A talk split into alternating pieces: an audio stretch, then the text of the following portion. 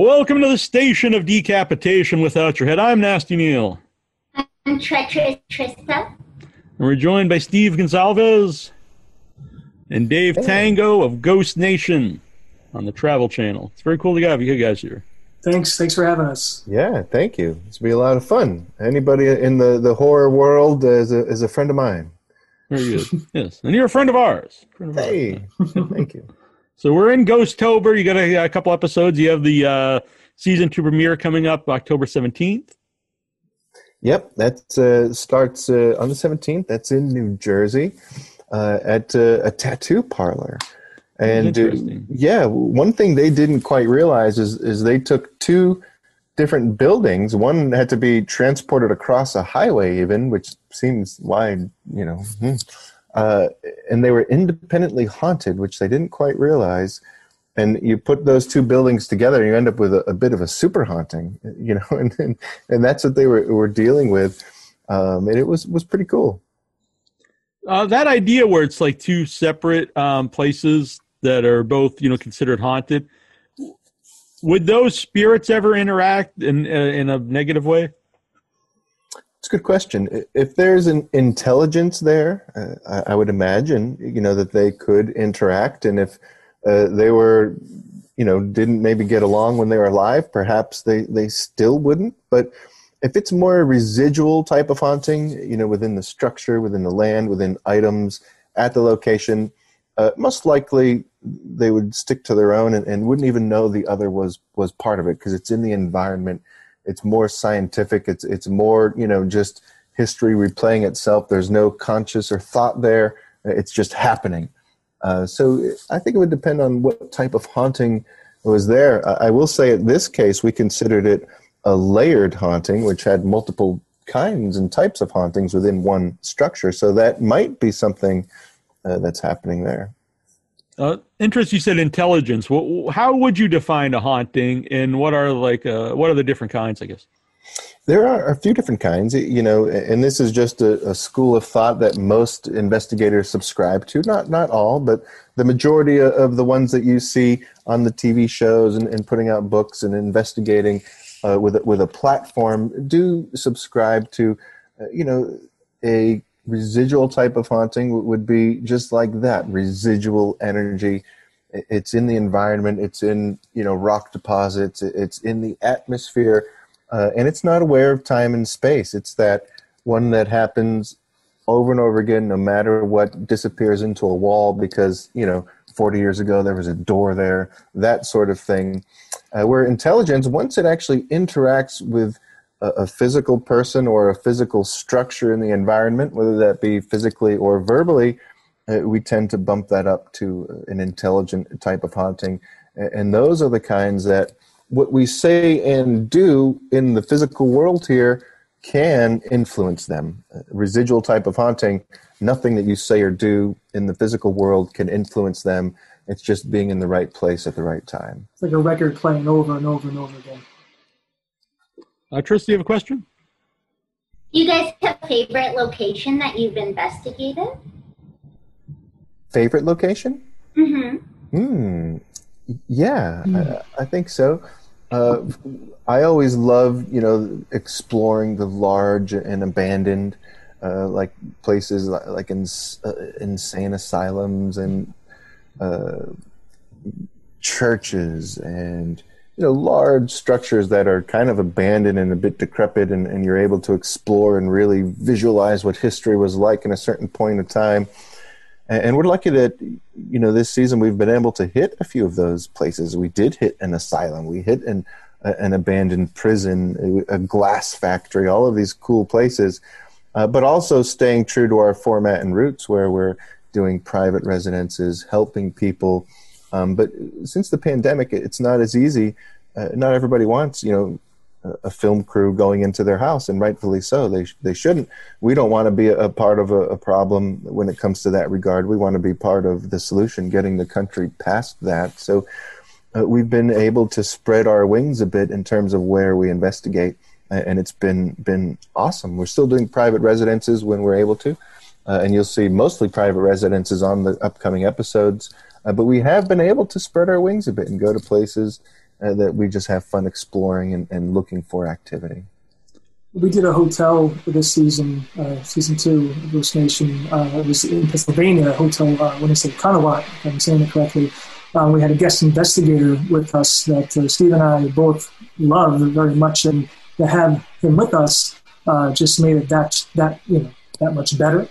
Um, but this hotel uh, had some interest, interesting history, and uh, it was just a huge place, and it just looked like you know like the Overlook Hotel, you know, basically. It was just such a great, creepy feeling in this place, and a lot of it really happened. So for me, the season uh, that's one of my favorite favorite spots that you'll, you'll see coming up.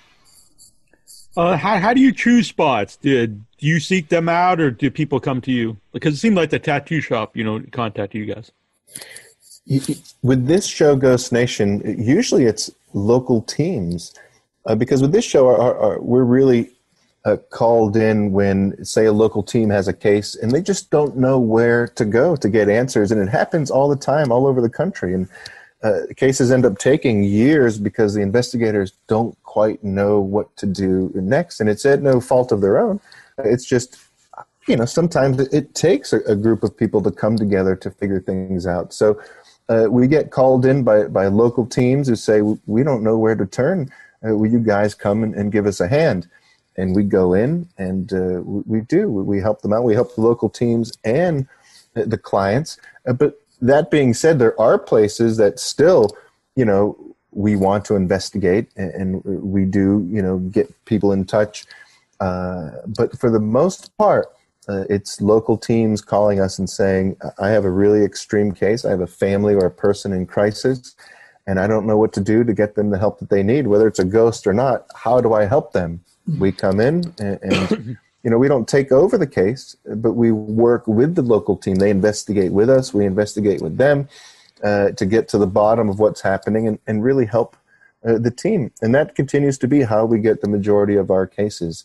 And in this case, it was a gentleman uh, named Frank and his team who said, uh, We just don't know where to turn. Will you guys? And it's not that they were inferior investigators, it's just, you know, not all of the teams and investigators have the reach that, that we do. You know, we can call physicists, we can call uh, other investigators, we can get experts, uh, you know, electrical engineers, all of these people to really put eyes, you know, we can call historical societies, state representatives, and get our hands on archives and, and death certificates and deeds and all of these things that, you know, a, a local paranormal team might not be able to get access to. So uh, it, it's, you know, one of the nice things about doing this on television is that people really will open up you know, we have historical societies just give us the keys. Sure, do whatever you want.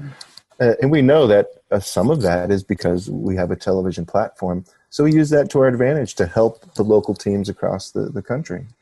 I personally am very uh, impressed by a lot of these local investigators that we that we work with, uh, and it's a learning experience for everybody, not just not just them, but us as well.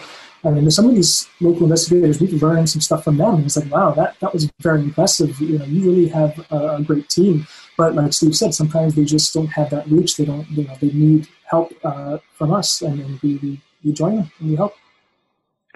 Um, you know, since you talk about you know working with the local teams, and then um, on the uh, on the other show you guys uh, did uh, for the for uh, Halloween, you know, you work with another show. Uh, are, par- are the paranormal investigators are they ever um, comp- uh, competitive at all, or does it seem like everyone works together? you know, there is a lot of drama in, in the field, and there always has been before television, and, and um, you know, uh, it, it, has always been there. But you know what? Uh, when you most of the teams you see in the television world, uh, we're all friends. We all work together. There is no uh, competition. It, it, if anything, it's the exact opposite. We can't wait to work together. you know, that's the literally the vibe. Um, and let's face it, you know, we're, we're sort of uh, newcomers to, to, the Travel Channel and the shows that they had there. Um, and it was still open arms. You know, we can't wait to work with you guys. Welcome. Uh, and that means a lot. You know, that that's unity within the field. Uh, we know everybody on every other paranormal show. We laugh with them. We hang out. We get together. We have mm-hmm. fun. We're all friends. And that's not just, you know, words. That is is true. We are all friends and, and legitimately enjoy each other's company. And Uh, we hug and, and cry when we leave each other, and we hug and cry when we get to see each other. So it's pretty cool. How did you two get to, uh, get involved together? Hmm. Ah. Well, Steve found me in a cardboard box in the streets of New Jersey. Um, you There's know. something moving around in that box. um, I was a guest investigator uh, on a, a, a really old episode a long time ago uh, with, with the guys, and uh, I had no idea that uh, they were actually kind of they were looking for a new member. And uh, again, I had no no clue they were even looking for somebody. And they let me and my one friend be guests on this one episode.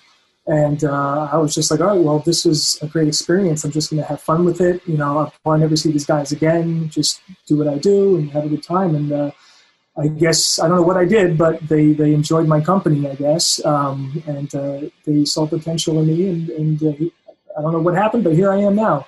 You know, it was pretty pretty awesome. Uh, on the other side of that, uh, on our side, you know, we did have because we were into season two, you know, of our of our last show by this point, and Dave came uh, on board as a local investigator, and and we were looking for somebody, but in the paranormal world, you, you can't just, you know, at least in, in our team, you you can't just put a help wanted ad out. You can't just you know, that's just not how it works. You need to find somebody that you get along with, that you trust, that you uh, know will, you know, because you spend so much time together. It's just quite valuable. And, and with Dave, we said, whoa, you know, he, he might just be 19, which, at, you know, is, is a, a bit on the younger side for somebody to really be on the forefront of the paranormal field and, and really, you know, showing other people how to do it on a television platform. But we said, this dude is so sharp and he thinks of things a, a bit differently and, and outside of the box and and probably getting along with him. You know maybe he wants to come along with us. On it was a bit of a trial you know at first mm-hmm. like come on a case with us and let's see how we work together and uh, he was very open and, and gracious in terms of you know wanting to learn from us you know I, i'm 10 years older than dave so uh, he, he, you know, wanted to soak in knowledge that I had accumulated over time, and he wasn't like I already know everything, that sort of thing. And and yeah, we just got along great. So he joined the team, and after a case or two, uh, I remember we, we said, okay, if you're if you're into it, let, let's get this going full time.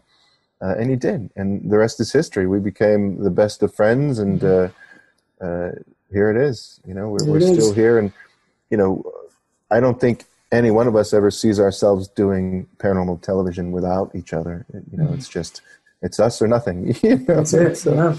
Uh, we we've become all quite close. That's Thanks for the kind words, Steve. I'll give you the 50 bucks later. Oh, thanks, man. Good. I'll collect that fifty Yeah, bucks. later. I actually do owe you money. thanks. I'll Yeah. get to the bottom of this. Yeah. Uh, Trista, you have another question? There's a lot of talk about shadow people and shadow figures, and I'm wondering if that is different from ghosts, and if so, if you could explain. It's a great question. You know, a lot of researchers do believe that shadow type of phenomena is its own a type of phenomena. You know, they don't really consider it a ghost or something in the paranormal world. Uh, well, it would be paranormal because it's unexplained, but not of the conventional, you know, we think of. Uh, there are a lot of researchers who believe that they're interdimensional, uh, which I can believe in that quite a bit. As physics really digs deep into it, they're, they're seeing that other dimensions do quite exist. Uh, what's in them, nobody quite knows. Most likely just rays of light, different sound waves, things like that. But uh, the, the potential for interdimensional beings is definitely there. Uh, is it something paranormal? You know, my brain and most of the thought in terms of uh, the paranormal world seems to think that it is a type of haunting. Uh, It could be an apparition or a ghost just before its full manifestation uh, or just after its full manifestation.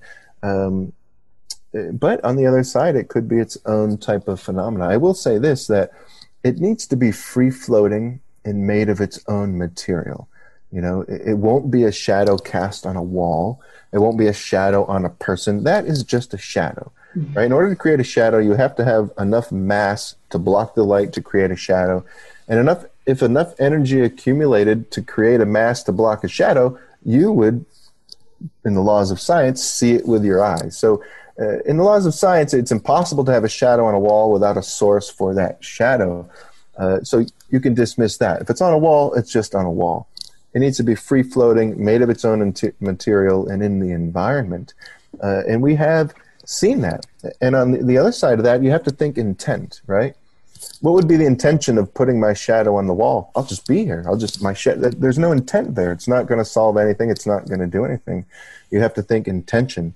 Uh, why would it do that? There's no reason for it. If it could put its shadow on a wall, it can be there in a shadow in the environment. It can do things like that. So just keep in mind with all of the type of paranormal phenomena that you may encounter, if it disobeys the laws of science, there's a good chance you're misinterpreting what you're seeing or hearing, or that somehow it's in your head, whether it be a telephonic or audiophonic type of sound. Uh, those are the things that you know we keep in mind when it comes to the shadow phenomena. Could it be its own type of uh, haunting? Yes. Uh, could it be an inhuman type of haunting? Some people think they're they're just negative, but you know we've come across hauntings with shadow type of phenomena on Ghost Nation where there is no malevolence. There is no nothing happening that's negative. It's just another type of unexplained phenomena. See what season two premiere Evil Ink on October seventeenth, and then you have In Hell, the two-hour reunion in Hell, two-hour special on Halloween. Very cool. Uh, where can you follow um, Ghost Nation to see what you guys are up to? You can get to any one of our, our social media pages. Uh, I'm at Steve Gonsalves uh, official, and uh, we post everything up to date when we get the information. But of course, Travel Channel. You know, they have TravelChannel.com. Uh, they have their their app, Travel Channel Go. Uh, they have, of course, their all their social medias. Travel Channel. They're on Instagram. They're on Twitter, and they do a great job of keeping all the, the fans and enthusiasts up to date with, with information. So they can find us anywhere there. And of course, travelchannel.com backslash ghost nation, all that stuff. Cool. Well, thank you both for being on. Thank Thanks you. Thanks for having much. us. Yeah, this was a lot Thank of fun. You cool. Thank you. You got it. Uh, stay safe. You too. You too. Thanks. Bye. From ancient terrors to the search for modern day conspiracies, The Tomb of Nick Cage is the new sound in horror rock. Uncover the mystery of old world horror for the new world order on iTunes, Amazon, and more. Ripley, we should have listened. Sit here on a lie. Now we're gonna die. The Tomb of Nick Cage.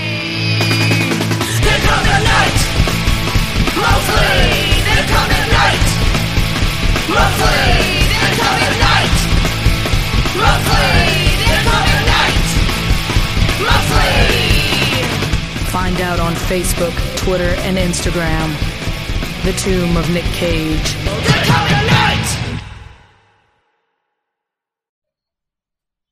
Hi, everybody. I'm Bill Weeden. Uh, that's right, Bill Weeden uh, from Sergeant Kabuki Man NYPD. I'm here wearing my Without Your Head t-shirt, drinking from my Without Your Head cup. Uh, you, you may not know that I'm going to be in a movie that's coming out fairly soon, produced by the head honcho of Without Your Head, Mr. Neal Jones. Anyway, I'm here not to promote movies, but to get you to go out and vote. Now, you may not know it, but when I made Sergeant Kabuki Man NYPD back almost 30 years ago, even then, that character, that hateful, villainous character, was based on Donald Trump. Now, not to say I'm not here to, you know, tell you who to vote for, but uh, that villainous, horrible character was based on Donald Trump, just incidentally. But my main purpose here is to get you to vote, no matter who you vote for. No matter who you vote for, go out and vote. Uh, I'm not voting for Donald Trump, but you can vote for whoever you want to. Just get out and vote. This is the most important. this is the most important election of our lifetime, and the reason is we want to get Trump out of there. But go out and vote for whoever you vote for. This is Bill Weeden saying, vote.